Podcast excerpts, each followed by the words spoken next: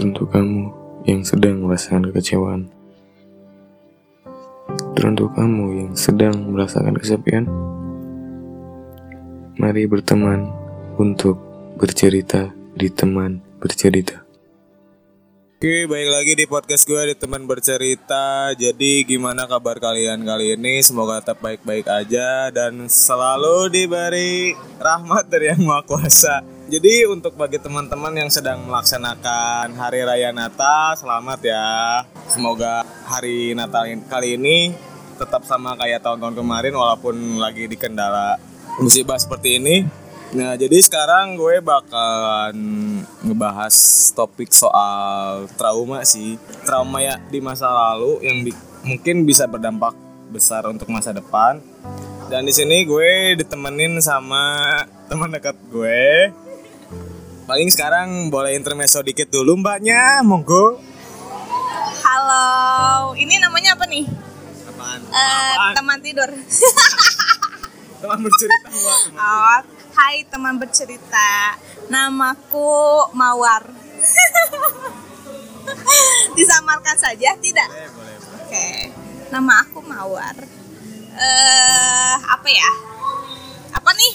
Intermezzo dulu. Biar para pendengar tuh kayak misalnya pekerjaannya apa, Ah, kesibukan hari ini apa. aku ya udahlah ya, nama aja weh. Mawar. Eh, aku Mawar. Boleh follow Instagramnya aku di iizihan.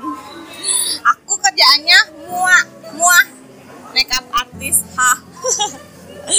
gitu. Sehari-hari paling ya sekarang make up aja sih. Make up freelance ya gitu-gitu aja sih sekarang. Dan sekali lagi sorry ya kalau emang audionya agak berisik dikit dikarenakan ya gue sama Mawar ini bisa dibilang lagi nongkrong juga sih sekalian silaturahmi udah lama gak ketemu juga.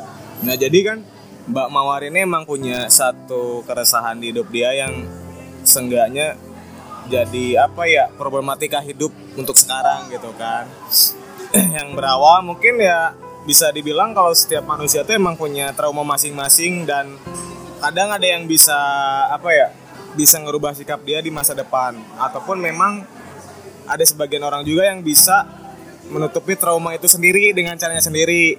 Nah kali ini Mbak Mawar ini ingin berbagi soal trauma dia, kenapa dia bisa jadi seperti sekarang dan apa yang sering dialamin ketika dia menjalani kehidupan sehari-hari. Mungkin kalau bisa diceritain dari awal boleh? boleh boleh tapi sebenarnya ini aku eh, bingung juga sih ceritanya dari mana soalnya ini tuh relate banget dari masa kecil sampai sekarang. Umur eh, aku tuh udah 28 jadi eh mulanya pokoknya gini selama 27 tahun aku selalu menutupi eh, diri aku yang sebenarnya gitu ya. Mulai dari eh, punya Instagram 2 Instagram pertama itu biasanya Tapi boleh diingat ya, dicamkan dua-duanya itu nggak fake akun, tapi real ya. iya Real itu, real. real akunnya cuman memang aku nggak follow followan kita baru followan kemarin-kemarin kan yang untuk eh, Instagram pri- eh, pribadinya Ini kalau video pribadi. Eh, eh, foto-fotonya foto pribadi kalau misalnya yang untuk eh, Instagram untuk branding untuk makeup itu pakai AI Zihana di sana kan aku brandingnya Bagus ya sekalian promosi emang banyak. kan sambil menyelam Oh, minum betul, air betul. pak ya Betul, betul, betul. Jadi di Instagram Maya itu memang sudah terbranding dari sejak dulu itu aku kan eh, pakai kerudung udah lama dari eh, semenjak kuliah. Jadi di Instagram aku tuh sudah terbranding kalau itu pakai kerudung, pakai gamis, sometimes aku pakai cadar ya, Bapak tahu sendiri ya. Dan gue kenal Ayah juga pas lagi bercadar. Dan itu pun gue kenal Mawar ini pas satu kerjaan dulu di vendor foto. Eh, kita satu dulu satu satu kerjaan dia tukang foto aku jadi muanya lah kayak gitu nah karena sudah terbranding itu jadi ya udahlah memang yang sering diposting di situ memang aku yang bercadar atau enggak yang berhijab lah intinya gitu tapi sering orang nggak tahu kalau aku tuh punya Instagram pribadi benar-benar pribadi yang aku apa adanya. Jadi selama 27 27 tahun ini tuh jarang banget orang yang tahu bahwa orang tuh kadang ada yang bilang gini loh. "Eh, ah si Ai Ai mah punya dua kepribadian. Ya. bipolar disorder Ah, mungkin bipolar disorder atau apalah gitu. Nah, kenapa sih Ai Ai sampai punya dua akun yang jauh banget bedanya ya? belakang ya bertolak belakang dan kenapa sampai akhirnya aku bisa eh, show up ini ke semua orang selama berpuluh-puluh tahun aku menyembunyikan ini dan aku tuh aku pernah kem- waktu pas keluar banget eh, kerjaan yang satu kantor sama Prat ini aku eh, stres sampai berbulan-bulan. Aku beneran Prat aku nggak bisa nggak bisa jarang makan nggak mau keluar keluar ketemu orang tuh nggak mau. Nggak mau ketemu orang baru apalagi orang lama aku nggak mau sama sekali karena aku tapi aku nggak tahu itu kenapa ya. Sampai akhirnya singkat cerita aku ketemu sama psikolog. Eh, ketemu sama psikolog. Dan lucunya tuh psikolog itu dari eh, jadi itu teh kenalan di tem di kafe di sini oh ya sekarang kita nongkrong ini Eh, ketemu di sini. Jadi aku tuh lagi jalan, terus aku tuh lagi belajar, tiba-tiba disapa, ternyata dia eh, seorang psikolog dan intinya dia sudah eh, bilang langsung bilang ke aku tuh kalau misalnya dari cara jalan, dari cara aku berpakaian itu udah berbeda. beda emang Dan memang udah- aku merasakan itu kok dan kelihatan kalau misalnya memang eh, ada mental Something, disorder lah, ada ada something. Dan akhirnya kita eh, ngobrol banyak sampai akhirnya dia jadi psikolog pribadi aku sekarang gitu ya. Nah, dari situ kan ketahuan lah eh, apa aja yang jadi eh, alasan aku sampai aku nggak bisa ngapa-ngapain berbulan-bulan gak ketemu orang sampai nggak mau update status di Instagram AI sekalipun. Aku kan pernah sempet ngilang kan iya iya ya. beberapa Sam- bulan Eh, beberapa bulan sampai teman-teman tuh nanya, "Ai, ai mana ka mana?" cenah. Naon sih cenah? Heuh biasana oge cenah update update status. story atau apa pun pasti ada Ini mah Ini enggak, mah nggak pure nggak ada pure Karena memang aku tuh nggak tahu aku kenapa. Ternyata waktu pas ke psikolog tuh aku eh, ngalamin yang namanya eh, tingkat depresi. Ya, depresi itu yang udah, bikin udah berat udah berat nah udah berat. Jadi bikin otak aku teh stuck, beku, nggak mau ngapa-ngapain. ngapain Nah akhirnya dicarilah dipretelin satu persatu apa yang jadi eh, Permasalahan yang permasalahannya, terus triggernya tuh apa aja yang bisa bikin aku kambuh dan lain sebagainya, sampai satu persatu dipretelin. Salah satunya adalah trauma di masa kecil, ya trauma di masa kecil. Itu waktu pas aku ketemu psikolog tuh aku belum belum belum belum ketemu Fred belum belum ketemu banyak orang belum. Aku masih sembunyi sembunyi dan nggak banyak orang tahu. Kayak misalnya sekarang ketemu Prat nih. Aku berpakaian pakai gamis ya. Terus di jalan tuh aku ketemu sama temen aku yang lain dan dia udah tahu pribadi aku kayak gimana. Aku tuh sampai ganti baju buka kerudung tuh tahu nggak? Di SPBU God. Yeah. Di pom bensin. Eh dan itu capek Prat. Capek banget. Sampai aku tuh cerita sama sama psikologku tuh aku harus aku harus kayak gimana kenapa sih eh, kayak gini gitu. Sampai akhirnya di di edukasi lah kamu harus gini gini gini. Sampai akhirnya aku bisa show up ke orang-orang bahwa eh, aku yang sekarang aku udah bisa nerima diri aku yang berbeda sama orang gitu ya. Eh, yang nggak sama sama orang lain. Dan salah satunya adalah yang tadi aku bilang trauma di masa kecil salah satu traumanya yang sangat eh, amat sampai nempel sampai sekarang adalah jadi waktu kecil tuh aku punya om lah Terus salah satu om aku memang dia fanatik banget ke agama oke Nah, waktu kecil tuh aku tuh inget banget lagi main sama saudaraku. Dulu tuh aku pakai baju baju tidur. Namanya baju tidur kan tipis, Iya, pia- apalagi piyama, piyama. iya. Pakai piyama dan tipis dan nerawang. Oke. Aku dimarahin sama om aku di depan keponakan-keponakan aku sampai aku nangis ngumpet di lemari berjam-jam sampai nenek aku nyari, bibi aku nyari karena si mami belum pulang tuh. Mana si Ai mana si Ai Ai sampai nangis aku sampai berjam-jam eh, nggak mau keluar rumah gara-gara dipermalukan gitu. Nah, jadi itu salah satu eh, apa ya trauma aku di masa kecil yang bi- yang yang bikin Membuat aku sikap di masa depan seperti ini. Heh, yang bikin aku tuh nggak bisa meluapkan apa adanya diri aku. Karena pasti ketika aku jadi diri sendiri itu pasti banyak eh, penolakan dari orang lain. Makanya aku menutup diri sampai serapat-rapatnya emang gini lah nggak ada yang tahu ten- eh, Instagram pribadi aku nggak ada yang tahu misalnya aku di luar tuh kayak gimana aku selalu menutupi ya aku pengen kelihatannya baik-baik aja pengen kelihatannya ya is- istilahnya udah persona branding tuh udah kayak gitu Oke, image-nya nggak- udah kayak gitu ya. Eh, nggak mungkin Ya, dirusak nggak gitu mungkin ya. dirusak. apalagi aku eh, ikutan kajian ikutan kepengurusan kajian juga ketemu ustadz ustadz. Ah ini itu sampai aku pernah pesantren. Kan nggak? Nggak Iya. ada yang Soalnya gue pas udah ketemu nih, oh, anak kayaknya bagus di pengetahuan soal ini ini ini, cuman pas lama kelamaan kok, wow, di luar ekspektasi gitu. eh, sebenarnya itu tuh berat banget loh Fred Eh, pertarungannya sampai eh, ada sih salah satu keluarga yang tahu tuh ada aku. Cuman dia masih menutupi menutupi jangan sampai orang rumah tahu jangan sampai orang rumah tahu. Tapi ternyata itu yang bikin eh, selama hidup aku 27 tahun aku nggak pernah merasa eh, bahagia. Aku jalan aku bahagia aku dapat apa tapi aku ngerasa apa sih kayak hampa. Ternyata pas udah bisa nerima kalau aku tuh nggak bisa maksain kehendak Kehendak. yang yang aku nggak bisa jadi diri sendiri ya lebih menerima. Sekarang tuh lebih legowo lebih bisa nerima diri sendiri lah. Karena eh, ini disordernya tuh kadang-kadang suka kambuh. Gitu suka kambuh dan eh, kalau orang kan ada yang sampai psikopat nyakitin orang. Iya, tapi iya. kalau aku kalau misalnya udah kambuh itu malah nyakitin diri sendiri. Self harassment. nah. Wow, berbahaya. wow, berbahaya.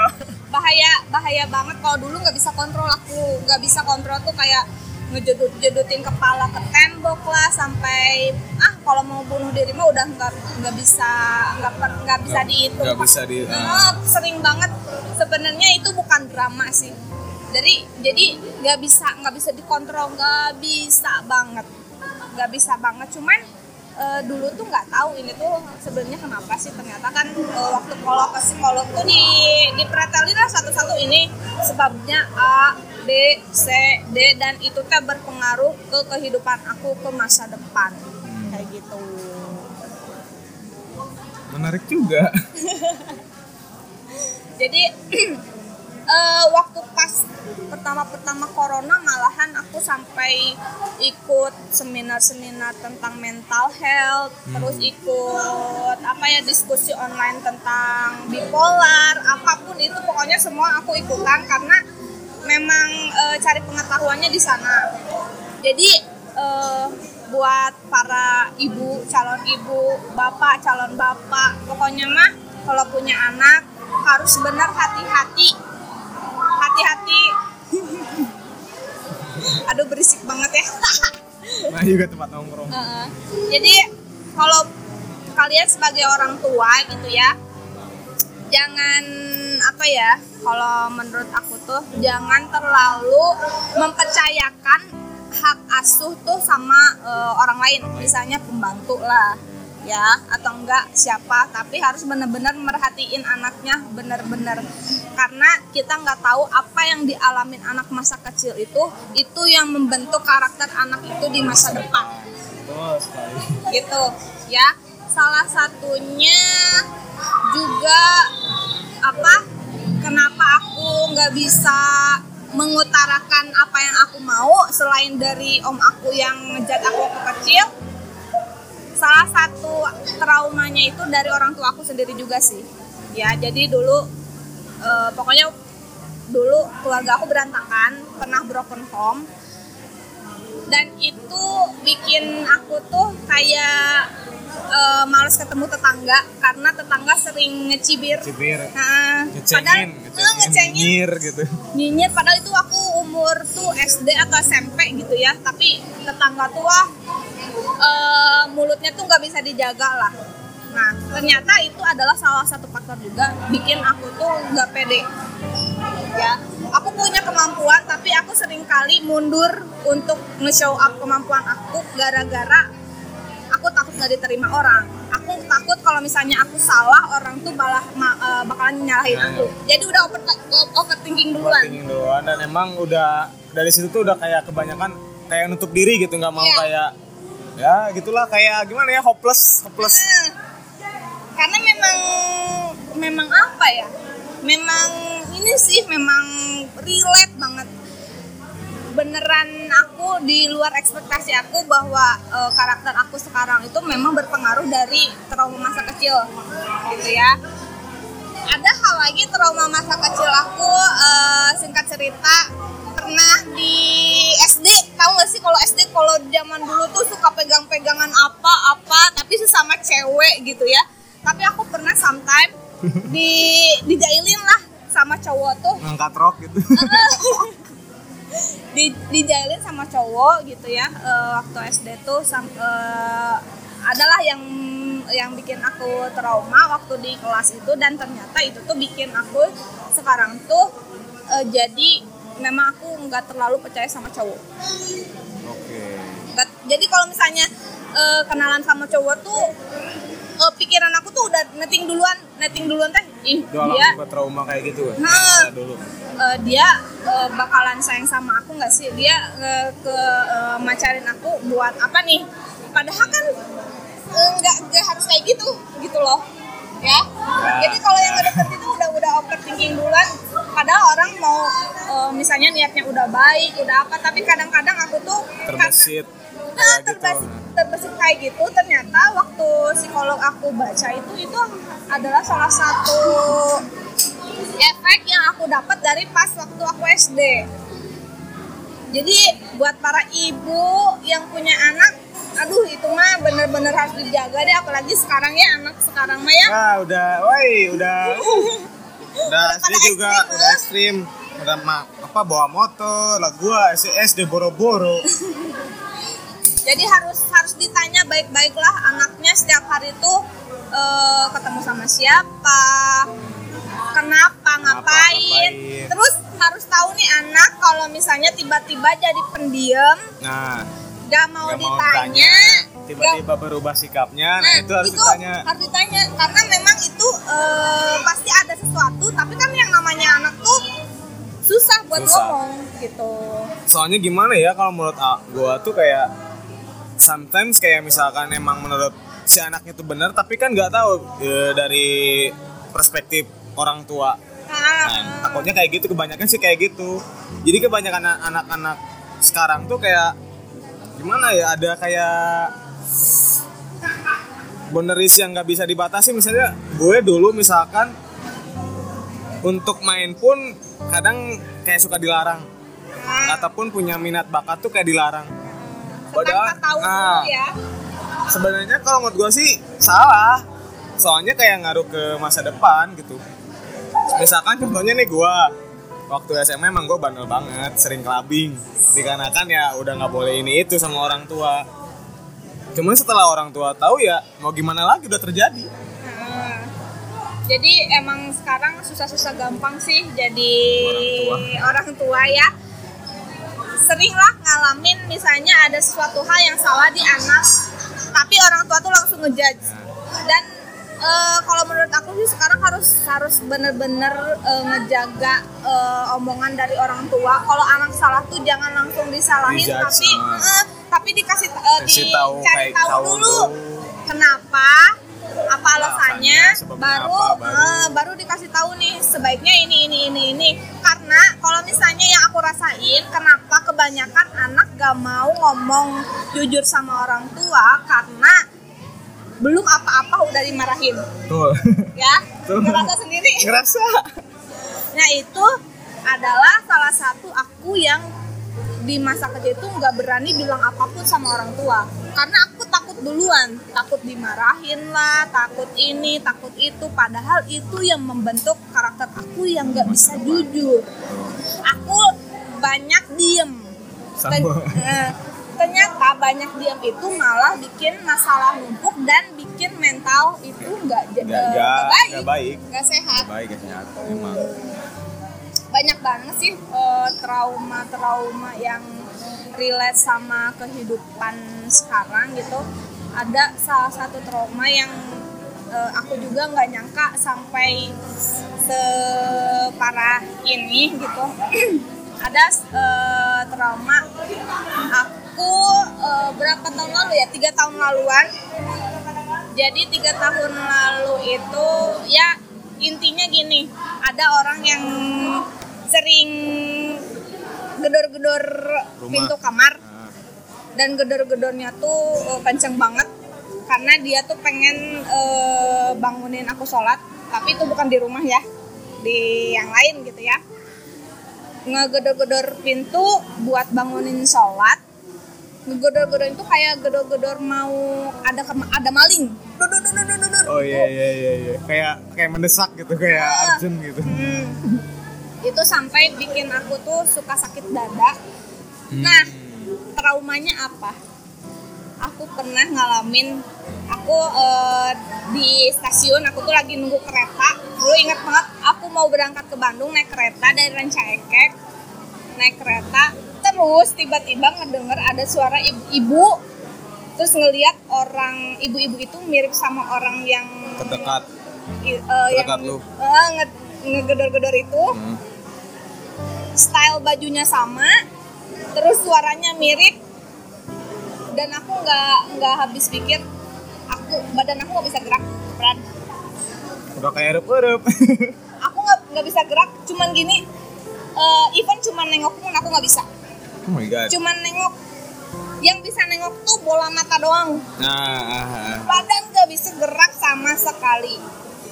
Terus aku ceritakan sama psikolog aku eh, namanya Mas Bara. Mas kata aku teh gini gini gini gini gini.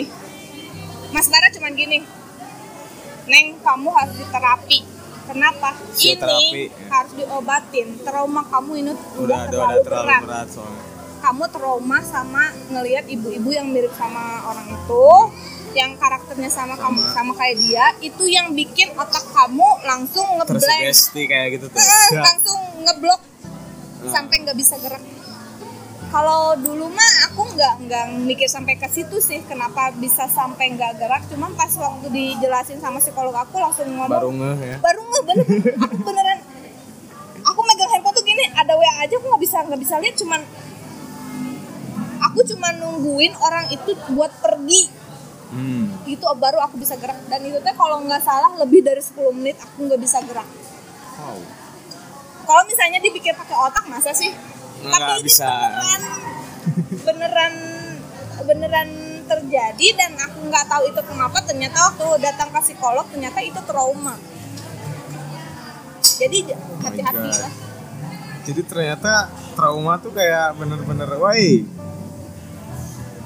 emang bener dampaknya gede banget ya iya gede banget dari cara ini eh, aku dikasih tahu sih dari cara apa ya kita mengambil keputusan Hmm. kita memandang situasi Situasi, apa pun kondisi. itu berpengaruh dari cara pola pikir kita sejak kita masih bah bahkan kita di dalam kandungan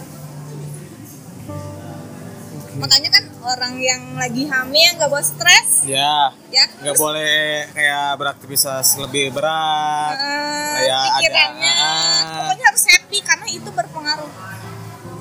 Berpengaruh bayi berpengaruh makanya nggak tahu sekarang tuh aku tuh kayak concern eh, kayak sering eh, tertarik aja sama ilmu parenting. Ilmu tentang, Ah, tentang parenting, parenting gitu. ya. Karena aku nggak mau nanti suatu saat punya anak eh, jauh ya. Ya mana mana tahu kan tiba-tiba besok nikahnya nggak tahu. Aku punya anak dan anak aku ngalamin yang aku alami itu Alamin. nggak mau. Ya sampai dulu aku nggak bisa nerima. Aku sampai sering nyiksa diri tuh nah sih aku nih kia kenapa sih orang mah normal? Orang mah yang di kerudung mah di kerudung itu kudu dibuka-buka nah sih aku mah nggak bisa gitu ke sini pakai kerudung tapi misalnya santai aku kalau jalan sendiri atau apa ganti baju aku pakai ibaratnya pakai rok mini pakai kaos atau pakai apa. Kenapa sih aku nggak bisa normal? Ternyata ya aku eh, ada salah satu ya aku ada mental illness. Kalau orang mah eh, mental health ya disorder Ya, lah. disorder. paling yang kamu tahu apa? Mental disorder. Bipolar bipolar insecure eh, itu sebenarnya banyak banget banyak tau. banget sih cuman yang paling parah tuh bipolar sama Iya, emang yang paling terkenal banget tuh bipolar. psikopat Psikopat. nah. psikopat sama oh, ada juga sekarang terbaru Apa? sosiopat Kalau itu apa tuh? sosiopat tuh kayak ah, gua tuh kayak ngebunuh karakter Oh, kayak itu namanya sosiopat eh, kayak siapa ya? kalau itu yang skip, baru-baru skip. pokoknya gitulah makanya gue bikin podcast ini tuh ya biar teman-teman atau yang listener itu kayak nggak ngalamin hal yang sama kayak gini gitu. Sebenarnya banyak tahu di luar sana orang yang sebenarnya dia tuh mentalnya eh, mentalnya rada-rada ini cuman orang kayak masih tabu sih Prat kalau menurut Bia- aku orang bias. ngomongin tentang mental health karena memang di di Indonesia mah disangkanya teh yang ke psikolog teh gila. Nggak juga aku pernah tahu eh, punya pengalaman. Aku cerita ke temen aku Eh, aku tuh punya aku tuh BPD apa BPD teh? disorder. Eh, BPD teh namanya borderline Hmm. personality disorder. Jadi aku tuh kepribadian ambang. Ah, ah. udah ketangkep kan? Makanya aku kayak gini. Oh iya iya iya iya iya iya iya Nah. iya iya iya iya. Namanya kepribadian ambang. Jadi eh, BPD borderline personality disorder atau dalam bahasa Indonesia itu kepribadian ambang. ambang. Kalau artis mah meren yang udah terkenal mah si Ariel Tatum Yap. itu sama. sama Kalau si Aukarin mah bipolar, Bipolar bipolar, Bipolar. gitu banyak banget deh gitu ya yang yang kayak gitu kan makanya dulu mah nggak bisa nerima nasi orang mah beda ternyata ya apa yang aku alami sekarang yaitu ternyata terjadi di masa lalu Iya, buah dari dari ma- tadi. mm, buah dari dari masa lalu banyak banget tahu eh, apa ya mental health yang terjadi itu banyak banget jenisnya banyak dan yang paling parah itu eh, namanya PTSD post trauma syndrome. Ay, what the Oh my god, itu mau udah waduh. Kalau PTSD mah jadi misalnya Prat punya pacar atau Hmm. enggak misalnya punya yang berhubungan, Berhubungan pribadi lah pribadi lah. misalnya Aduh, si sih. si pacar Prat itu mukul. Wah, udah. Nah, Prat kan trauma. Hmm, Tapi, udah. Tapi traumanya tuh Prat bukan bukan trauma di kamunya, tapi trauma itu nempel ke kamu, Kamu. yang bikin kamu ngelakuin itu ke orang lain. Ya, tapi bukan eh, bukan ke orang yang nyakitin laut, tapi ke orang lain. Iya, itu yang makanya beda lagi. Istilahnya lu putus sama pacar nih. Yang bikin sakit hatinya sih itu, tapi lu biasanya ke orang lain ya. Kayak gitu contoh Iya. kecilnya. Eh, jadi kayak pengen balas dendam. Tapi itu Tapi teh bukan kayak- ke orang yang sama. Eh, tapi itu tuh secara tidak sadar. Tidak sadar. Itu mau udah alam bawah sadar udah. Ay. udah kayak misalnya kamu pernah dipukulin, kamu tuh nggak suka dipukulin, tapi, Tapi kamu kamu mukul orang Nah, tanpa sadar tapi Nah itu namanya PTSD. Itu itu eh, banyak banget sih sebenarnya trauma-trauma yang yang banyak lah dan itu ngaruh ke kehidupan, Kehidupan. kita. Jadi apa ya? Kalau menurut IMS sekarang mah eh, kalau udah punya sesuatu hal yang mungkin aneh dan Dan harus biasa. dan gak biasa mendingan konsul karena jauh banget aku Jauh. jauh banget sebelum konsul aku jauh banget bedanya bahkan aku pernah ada pengalaman tuh eh, aku ada yang ngebisik-bisik di telinga aku suruh aku loncat dari gedung tinggi serius nih? iya Oh my god. beneran jadi eh, kalau tapi itu untungnya nggak nggak berlangsung lama kalau yang udah berlangsung lama dan keterusan itu nama ada namanya lagi itu udah lebih ke ibaratnya mah ada hal yang bisa mengontrol diri kita selain diri kita yaitu bisikan itu nah orang mah kalau yang ibaratnya yang pikirannya sempit ngomongnya itu teh bisikan setan Iya. ya kan? Iya, iya, Padahal iya. lain Padahal bisikan bukan. setan eta teh, tapi itu bisikan dari diri kita sendiri itu adalah mental health. Ya, mental disorder. Disorder juga. Jadi ada banyak sih. Makanya geningan yang yang ini ya yang yang bodor-bodor misalnya yang di berita misalnya kenapa kamu misalnya ngebunuh si A? gitu. Iya Ah, soalnya ada bisikan, ada bisikan ngebunuh. bunuh dan lain sebagainya. Gelap mata. Eh, itu ada Padahal bisikan setan. Bukan. sebenarnya bukan bisikan setan Prat, itu. Tuh mental disorder itu udah wae Iya. udah, udah udah parah itu. Nah itu udah jadi udah ada yang mengontrol tingkah laku kita. Bisikan itu tapi bisikan itu tuh sebenarnya bukan bisikan setan tapi bisikan itu lahir dari diri Dari sendiri sendiri. dari trauma yang dialami selama bertahun-tahun. Tahun jadilah sugesti ke diri lu sendiri. Itu ya yang bahayanya. Itu mungkin yang namanya apa? Yang dengerin ya para listener aja nggak Oh, belum ada. Nah, para listener kalau misalnya pernah ngalamin pasti eh, iya ya aku pernah ngalamin kayak gitu ya. Eh, hati-hati aja deh. terus hati-hati aja. Terus ada misalnya aduh pacar aku eh, parah nih suka mukul atau tukang apalah apa. Itu jangan didiemin. Maksudnya harus bisa ngontrol diri jangan sampai kita yang malah jadi si orang itu. Hmm, dan bikin jadi trauma. Heeh. itu sih yang paling ini kayak gitu sih. Ya, banyak lah yang relate di masa kecil yang sekarang tuh berpengaruh di masa depan dari pola pikir. Pola pikir itu jauh. Terus dari pekerjaan juga ngaruh. Kamu nih, kamu eh, ini aku nanya nih ya. Iya, iya. Berat suka nggak sih kerja kantoran dari misalnya jam 8 berangkat misalnya eh, jam 8 mulai kerja pulang jam 5 terus kayak gitu tiap hari betah nggak sebenarnya Enggak. tahu nggak gue sekarang kayak lebih betah kayak freelancer, kayak foto. Emang bener-bener passion aku walaupun emang orang tua juga nyuruhnya kayak gitu. kenapa Prat gak betah salah satunya adalah ya Prat itu orangnya suka kebebasan Ya, setiap Karena- orang juga sama. Ah. Itu salah satunya adalah dipengaruhi dari masa kecil kita yang mungkin tidak bebas terkurung dalam Betul. satu situasi Situasi yang sama. Apa pun. Betul, memang betul. Memang, memang. itu kerennya sama betul, betul. Soalnya Gitu. gue dari dulu diajarin sama orang tua ya harus kayak gini, gini, gini, gini, gini. Jadi harus kayak kemauan orang tua, sedangkan kemauan diri sendiri itu tuh kayak nggak terekspresikan dengan baik. Makanya jadi sekarang ini. nah Gitu.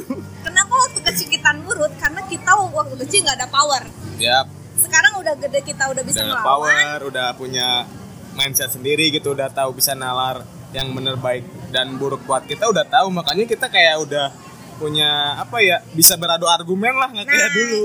itu adalah salah satu trauma di masa kecil sebenarnya itu hal kecil tau bener gak sih dampaknya gede banget ah. Hmm, Sumpah, emang. sumpah. Berdampaknya gede banget dan relate ke kerjaan Uh, sekali. gitu sih salah sa ya banyak lah pokoknya mah mungkin kalian juga ada yang pernah merasakan hal yang sama Cuman gak mau mengungkapkan. Kebanyakan itu sih Kebanyakan. Sebetulnya kebanyakan kebanyakan eh, banyak yang nggak bisa ngungkapin aku pernah aku tuh sering share di Instagram ya soal mental health terus pengalaman aku juga ternyata banyak banget temen yang ngerasain yang hal yang sama bahkan dia eh, apa ya lebih parah Lebih dan parah itu dan lebih wah. buruknya tahu nggak ada yang pernah cerita sama aku kalau dia tuh sampai memperlakukan anaknya tidak baik Aku ada ada cerita itu. Udah ada di podcast ini. Hah? ada Malah ada yang lebih parahnya tuh kayak si orang tuanya tuh emang gak mau anaknya tuh lahir. Aduh ya Cuman jadi treatmentnya tuh ya dia kayak mau ngebunuh anak itu. Makanya ya gue pernah sebenarnya sih kayak sahabat deket gue emang sering curhat juga. Dan udah udah gedenya ya kayak gini kasihan juga.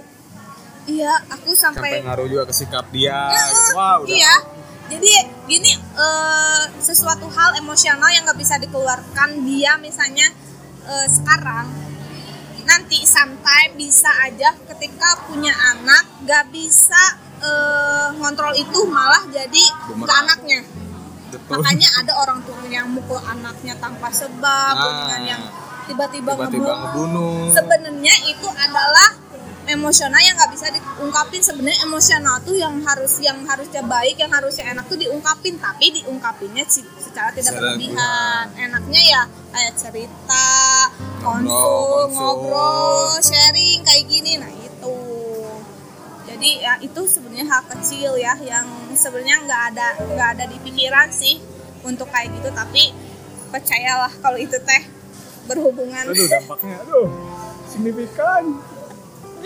Gitu sih. Cuman kalau boleh cerita eh, gue pengen tahu sih eh, gimana caranya ya lu sampai sekarang tuh kayak udah bisa mulai menerima gitu. Hmm, bahwa lu tuh emang punya kayak mental disorder hmm, memang berbeda sama orang lain yang biasanya gitu. Hmm. dan kayak gimana sih kayak misalkan treatment lu kalau misalkan lagi kambuh lagi si trauma itu? Nah. Nah caranya gimana? Kalau aku sih eh, awal mula jujur ya Brad ya awal mula aku bisa menerima diri aku sendiri ketika aku keluar dari satu kerjaan kita. Oh iya oke.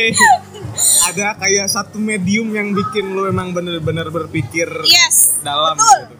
di situ aku berpikir banget kenapa orang nggak bisa nerima aku? Salah satu alasannya adalah karena aku yang tidak bisa menerima diri aku sendiri itu.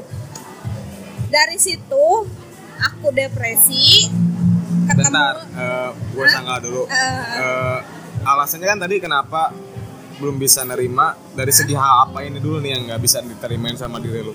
Entah ya, dari- aku beda sama aku tuh gini ya Prat ya. Kayak misalnya eh, aku make upin orang yang nggak berkerudung Yap. misalnya ya. Tapi aku berkerudung nih. Aku tuh suka dalam hati aku tuh suka ada gini tuh kan ay kenapa sih kamu nggak jadi diri sendiri aja? Lihat orang juga nggak pakai kerudung maksudnya Biasa-biasa aja. biasa biasa aja. Kamu kok kayak yang berat gitu? Kamu sampai kapan nutupin diri kamu itu tuh terus terus terus dan terus. Itu yang nggak bisa yang nggak bisa nerimanya. Wow. Ya sampai ada salah satu yang bikin aku tuh eh, apa cewek munafik. Ya bilang Kayak ada bilang yang bilang seperti itu. "Hmm, sebenarnya aku bukan munafik sih cuman kamunya aja yang nggak tahu aslinya aku kayak gimana ya kan kata gue juga terkadang manusia tuh tidak tahu backgroundnya seperti apa tapi udah Hmm. menjas duluan. Sebenarnya itu salah. Nah dari nggak bisa nerima sampai akhirnya ketemu psikolog bisa nerima semuanya dan itu prosesnya lama banget lebih kurang lebih setahun. Ya Oke. kurang lebih setahun aku bisa sejak permasalahan yang keluar kerja itu. Iya aku ben- sebenarnya dari dari keluar itu aku bener-bener mikir nggak bisa ngapa-ngapain kenapa kenapa ternyata kan keluar eh, apa sih alasan-alasannya. Terus sampai bisa menerima dan ketika ada trigger ya. Ada suatu hal yang yang nge-trigger diri aku untuk kamu aku mah selalu selalu ingat teh eh, paling aku mah disuruh nafas sih sama bernafas selama 10 kali pola oh pola dalam-dalam. mm, karena itu berpengaruh. Aku sampai pernah terapi sehari itu ada tiga alarm. Tiga alarm itu nyuruh aku untuk nafas 10 kali. Oke. Ya, jadi nafas dalam-dalam berpikir itu ngaruh banget. Terus selalu apa ya ya udah jadi diri sendiri aja gitu. Walaupun nggak diterima sampai aku pernah hampir tidak dianggap anak sama orang tua aku karena ya tahu anaknya kayak gini gitu. Tapi akhirnya ya sudah maksudnya ya itu kan konsekuensi ya pernah ya? Mm, semua pilihan pasti ada resikonya sih. Eh, semua pilihan pasti ada resikonya. Mau aku pilih A pasti, Pasti ada B ada. yang gak suka. Mau pilih B, B, ya pasti tetap A aja, pasti ada. suka. Ya udah. Kalau sekarang mah lebih ke show up tuh. Sampai ada yang ngomong gini Ai walaupun aku nggak suka lihat kamu kayak sekarang tapi jujur aja aku lebih melihat kamu sekarang tuh ya kamu apa adanya. Ya kamu tuh kemarin-kemarin tuh aku nggak pernah ngelihat kamu seceria sekarang. Karena kemarin-kemarin selalu stres. Sebenarnya stres tuh bukan stres karena apa? Karena aku tuh selalu menutupi ya istilahnya ya kayak gimana ya kayak ngebohongin bahwa Iya, lo tuh nggak kayak gini sebenarnya. Heeh. ibaratnya gini lah. Kamu bisa nanya ustadz mana aja sih? Ustadz siapa aja? Kajiannya tentang apa aja aku tahu. Ya. ya, Ya. ya. tapi satu sisi aku juga tahu tempat nongkrong ini musik ini dan itu tahu gitu jadi eh, dua, Dua hal yang berbeda. berbeda. namanya juga kepribadian ambang ya itu aku ber- BSP. ya kan maksudnya kamu udah bisa ini meren Ya. Meren gitu sih tapi dah kalau sadar juga gue juga sama ay. nawan ambang gue ibarat nama mun mun ieu mah buruk na aya ayah baik nah Eh, ayah ya baik enggak na. enggak enggak baik baik amat gak jelek jelek amat. Jadi standar seimbang aja. nya standar we nya nu penting mah eh, kita tahu eh, kewajiban hak dan kewi- kewajiban lah. Yang penting mah tidak melewati batas. tidak mati batas doang. Nggak bisa. Tapi jangan ditiru ya jangan ditiru ah udah gara-gara si ai ai gini gini gini enggak karena aku memang memang dari dulu sih cuman emang nggak banyak orang yang tahu gitu. Segelintir lah yang tahu aku aslinya kayak gimana. Cuman sekarang mah lebih menerima aja. Sampai pernah gini ada teman-teman yang ngejauhin aku. Gara-gara aku eh, show up. Dia siapa aku sebenarnya gitu. oke. Ngejauhin nge-unfollow nggak nemenin sampai nggak pernah ngechat pun ada ada yang temen yang nggak pernah chat sama sekali tiba-tiba ngechat cuman nanya ngapain sih kamu buka kerudung? Bla bla bla hello aku mah bukan buka kerudung guys. Kamu aja yang nggak tahu Instagram pribadi aku sejak lama. Dan aku upload siapa diri aku di situ. Gitu. Ya emang salah aku sih. Cuman ya sekarang lebih lebih bisa nerima aja sih berarti ternyata Indonesia masih banyak SJW ya? Naon SJW social justice warrior. Apa tuh? Social justice warrior itu kayak tadi yang ngomong-ngomongin hidup lu Oh, padahal dia iya, belum memang. benar gitu. Betul betul betul betul. Banyak sih aku sekarang namanya juga netizen lah. Jangan kan yang buruk yang mereka jadi komen. Iya. Mau baik mau buruk dah pasti punya hatersnya Yes, masing-masing iya. gitu. Oke, oke. Terus harapan ke depannya setelah udah kayak udah mulai gimana ya? menerima Hmm. harapan ke depannya eh, lebih baik sih walaupun jujur ya aku tuh sampai disuruh eh, apa ya rukiah sama keluarga besar aku karena disangkanya aku tuh stres gara-gara aku pisah Ah, padahal itu kan udah lama banget ya kejadiannya bentar, pisahnya tuh emang pisah dari keluarga lu atau emang pisah Eh, hubungan suami istri? Eh, bercerai. Oke, Nah, divorce ya. Nah, aku cenah ah si IM mah di Rukiah we gara-gara cerai merenjeng suamina jadi gini. Enggak padahal emang enggak sama sekali. Orang mantan suami aku aja tahu ya. Maksudnya aku kayak gini Udah tahu gitu. tahu. ada yang ngejudge aku ah ini mah gara-gara kerjaan nih. Kemarin kan aku sempat kerja di ini di mana? Di mobil gitu. Iya. enggak enggak enggak sama sekali enggak ada hubungannya sama sekali gitu. Banyak yang menerka-nerka padahal tidak gitu ya. Eh ya ke depannya lebih baik dan lebih bisa nerima diri sendiri walaupun eh, aku nggak bisa menyenangkan hati semua orang. Tapi yang bisa aku lakuin sekarang adalah aku menyenangkan hati aku tapi tidak menyakiti orang lain gitu nggak nyakitin orang lain Intinya lebih lebih pure bener-bener self love ya. Iya, betul. orang lain. Eh karena gini oh, gimana orang lain bisa mencintai kamu apa Sedangkan adanya kamu- sedangkan kamu nggak bisa That's right, babe. itu yang selama 27 tahun nggak aku terima dari orang Berarti tahap seseorang untuk kayak mengetahui jati dirinya dan self love tuh udah beda-beda ya. beda beda benar benar Ai ai umur berapa? 27 27. Aku Sekarang umur berapa? 21. tuh kan sebenarnya mas eh, tingkatannya memang memang beda ya aku ketuaan duluan tapi ya namanya juga perjalanan hidup kali ya Ya mungkin banyak faktor sih kalau menurut aku ada yang dari eh, lingkungan, keluarga. ya, ya. banyak. ya lebih lebih cinta sama diri kamu Dan sendiri intinya semua ini nggak ada yang kebetulan sih. Kalau Iya. aku nggak ada yang kebetulan. Nah, betul betul. Pasti ada maksud dan tujuan. Yap, betul. Gitu. Terus kalau misalkan cara self love buat diri lu gimana? Kalau cara self love buat diri aku, kalau aku mah gini, Prad ya. Eh, aku punya punishment sama reward buat diri aku sendiri. Oke. Misalnya aku pengen mencapai A. Kalau aku mencapai A, aku kasih reward. Entah Buat itu diri apa, sendiri, nge- ya. entah itu makan enak, kayak entah itu jalan atau apalah. Tapi kalau misalnya aku nggak nyampe A, aku punishment diri sendiri. punishmentnya ya misalnya aku nggak boleh eh, ke sini selama ini karena itu yang melatih diri aku bahwa ya nggak semua yang lo pengen tuh dapat lo dapetin Gapai. gitu bikin oh ya udah kalau aku udah ngelakuin sesuatu yang harusnya aku capai aku harus punya reward buat diri aku sendiri. Ibaratnya manjain diri sendiri itu sih self love buat aku mah terus jangan takut berkata tidak. Itu ini Berkata mah tidak soal apa dulu nih? Eh, ya apa aja ke teman kamu. Ini aku menyindir dah. Gitu. Dan sekarang udah bisa kayak gimana ya? Udah menerima kalau emang lu udah misalkan lu kayak ngelakuin satu hal yang salah dan lu bisa udah bisa nerima. Udah bisa? Nah, berarti Udah- udah, udah. udah, bisa udah bisa menerima di sini oke. Oke. nah udah bisa Soalnya- menerima dan udah bisa mengkoreksi. Kebanyakan bisa. orang ya gitu. Itu juga udah kayak se sedikitnya udah kayak jadi mental illness juga hmm, kebanyakan orang kayak gitu.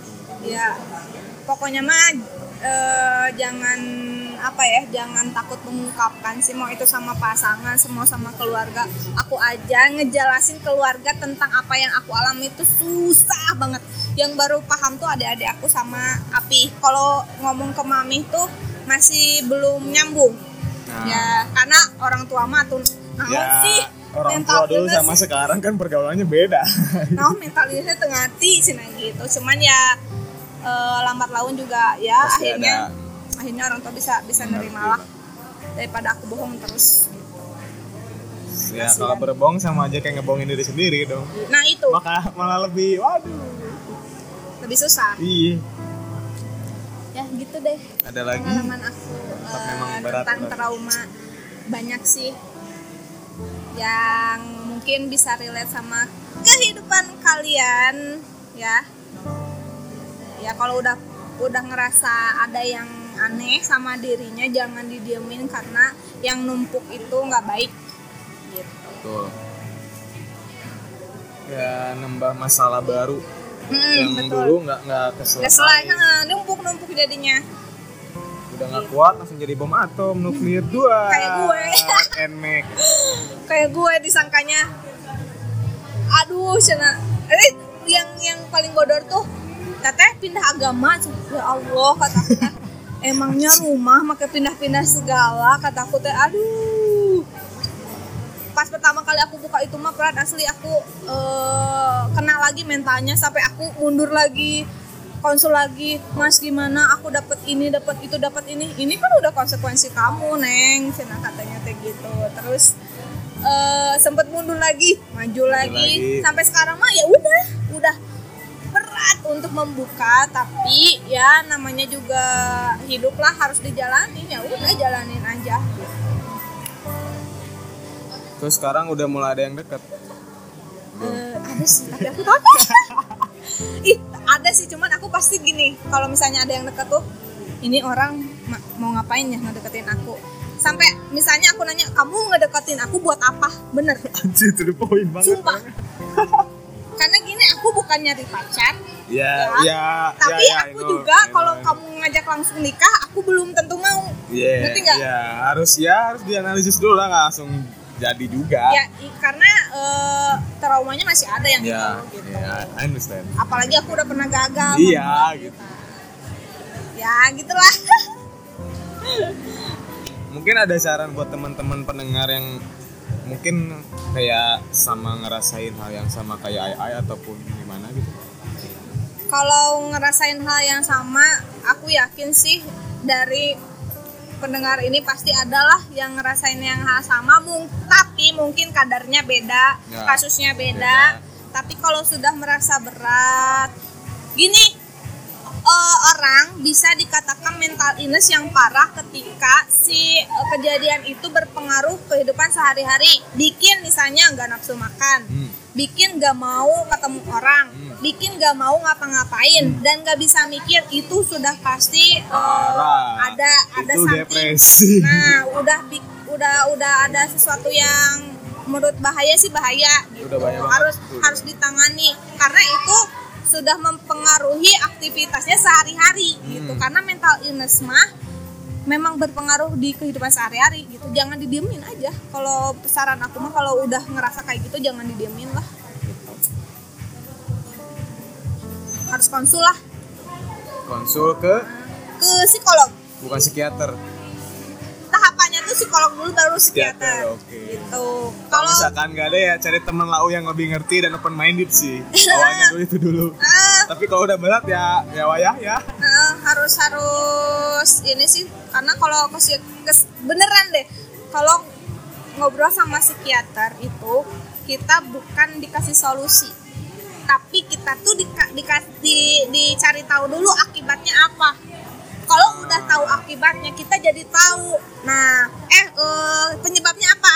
Nah udah tahu penyebabnya baru oh ternyata akibatnya tuh bikin aku kayak gini. Nanti solusinya mah terakhir. Ma- bahkan nggak ada solusi sebenarnya. Bukan solusi tapi Kayak ngasih pandangan aja sih sebenarnya. tapi itu yang bikin solusi. Ngerti nggak? Pandangan itu yang ternyata jadi solusi buat kehidupan gitu. Buat eh, cara berpikir. Jadi pilihannya tetap aja ada di lo. gitu enak lah kalau udah ngobrol sama psikolog mah hal yang sebenarnya nggak pernah kamu sangka-sangka dan kamu tahu psikolog mah udah tahu Tapi bukan cenayang, inget. apa Bukan cenayang, Mbak. apa itu teh Ya orang pinter cenayang. Oh. Maaf maaf Eh, bukan bukan bukan bukan Kan dukun. kayak gitu. dilihatnya dari inilah gitulah pokoknya mah itu aja kalau misalnya sekarang tuh udah banyak tahu kalau misalnya malu eh, konsultasi tatap muka sekarang tuh udah banyak webinar udah banyak yang konsultasi via WA cari aja di Instagram banyak banget Tapi harus pilih-pilih juga, takutnya Iya. terjadi ada yang masalah yang waktu itu. oh iya ya yang Psikologi psikologi taunya si. Aji. Wah. Ya. minta gitu ya Ya. iya sih ya kalau lebih amannya sih ya kalau cewek misalnya eh, ke cewek dulu aja. Ya pokoknya harus cross check dulu aja sih, harus lihat-lihat dulu gimana apakah benar atau enggak kayak kredibel atau enggak si orangnya. mendingan nyari psikolog yang udah pernah dikonsultasiin sama temen Boleh, sendiri itu lebih bagus. rekomendasi. biar tahu ya? Ya, pasti. gitu. Jangan Jangan tiba-tiba eh, jangan ngasal sih. Takutnya begitu. Itu sih saran dari aku Mantap, mantap. Podcast kali ini udah berapa? Wow, udah sejam nih lumayan nih, mantap Wow, juga. mantap nih mudah-mudahan ada ini ya ada pencerahan buat Amin. kalian Semoga ada kayak gimana ya, ada something yang bikin lo banyak apa yang ngerubah perspektif lagi sih, lebih open minded lagi gitu. nah Ya karena kan emang menurut gua sih ya hidup tuh emang luas, nggak kayak di situ doang.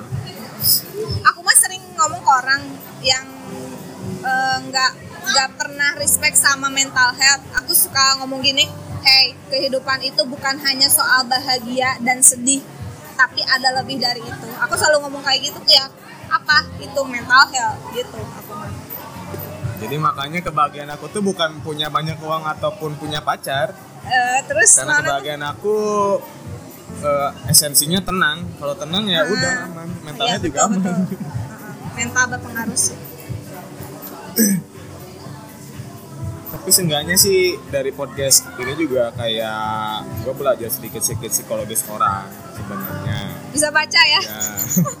dari foto juga sama. Eh, biasanya ya, yang aku kaget tuh psikologi ak- psikolog aku tuh ngomong gini sebenarnya saya sudah bisa melihat kamu tuh punya mental disorder dari pertama saya lihat kamu berjalan impressionnya itu tuh itu Mata main, kamu dan cara tubuh, cara berpakaian bicara. cara berpakaian warna Warnanya yang kamu apa? pilih itu kelihatan kalau kamu punya mental disorder dan aku nggak ngerti dari mananya ya aku tuh sampai emang apanya yang salah nggak Ka- ka- kalau orang awam tuh nggak nggak bisa, Nggak bisa. Heeh. Emang cuman harus ada ya ilmunya Ya, emang tinggi. Aku nggak belum sampai seperti itu. Terlalu jauh. makanya aku tengah huleng iya emang apa yang beda ah itu mah cukup psikolog aja lah yang tahu Tapi kalau misalkan penasaran mah tanya aja coba. nah, tanya aja ke psikolog langsung lah Siapa tahu jadi psikiater juga. Ini ada yang lain lagi atau ada saran lagi mbak? Paling segitu aja sih self love cintai diri sendiri sebelum mencintai orang lain udah sih Aduh, ternyata berat juga bahasannya.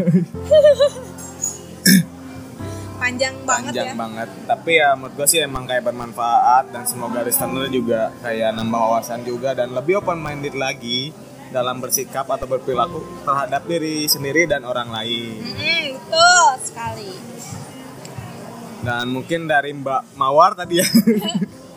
Kok mawar? Tapi ai- ai. sih? mungkin eh, cerita dari Ai Ai udah beres kali ya. Semoga Iya. ya yang tadi gue bilang lebih bermanfaat. Dan pokoknya tetap jaga kesehatan mental kalian, jangan sampai ya lagi kalau memang lagi down juga tetap apa yang gue bilang tetap berusaha lebih tenang, banyak cerita sama orang lain yang terdekat. Pokoknya gimana ya, jangan memikirkan yang nggak hal-hal yang nggak perlu dipikirin gitu. Kalau menurut sih ya Bahagia aja, bahagia aja gitu. Dan intinya harus jadi diri sendiri itu sih yang paling penting. Betul. Dan mungkin podcast kali ini diakhiri sampai sekian. Semoga tetap sehat bagi para pendengar. Gue Prat pamit. Ai Ai juga pamit. Terima kasih udah mendengarkan podcast kali ini dan bagi teman-teman yang ingin berbagi ceritanya atau berkolaborasi di podcast gue silahkan bisa kontak ataupun email di alamat yang tertera di podcast gue di bionya. Sekali lagi thank you udah dengerin sampai akhir karena pada ikatnya manusia butuh bercerita. Bye bye, see you next episode.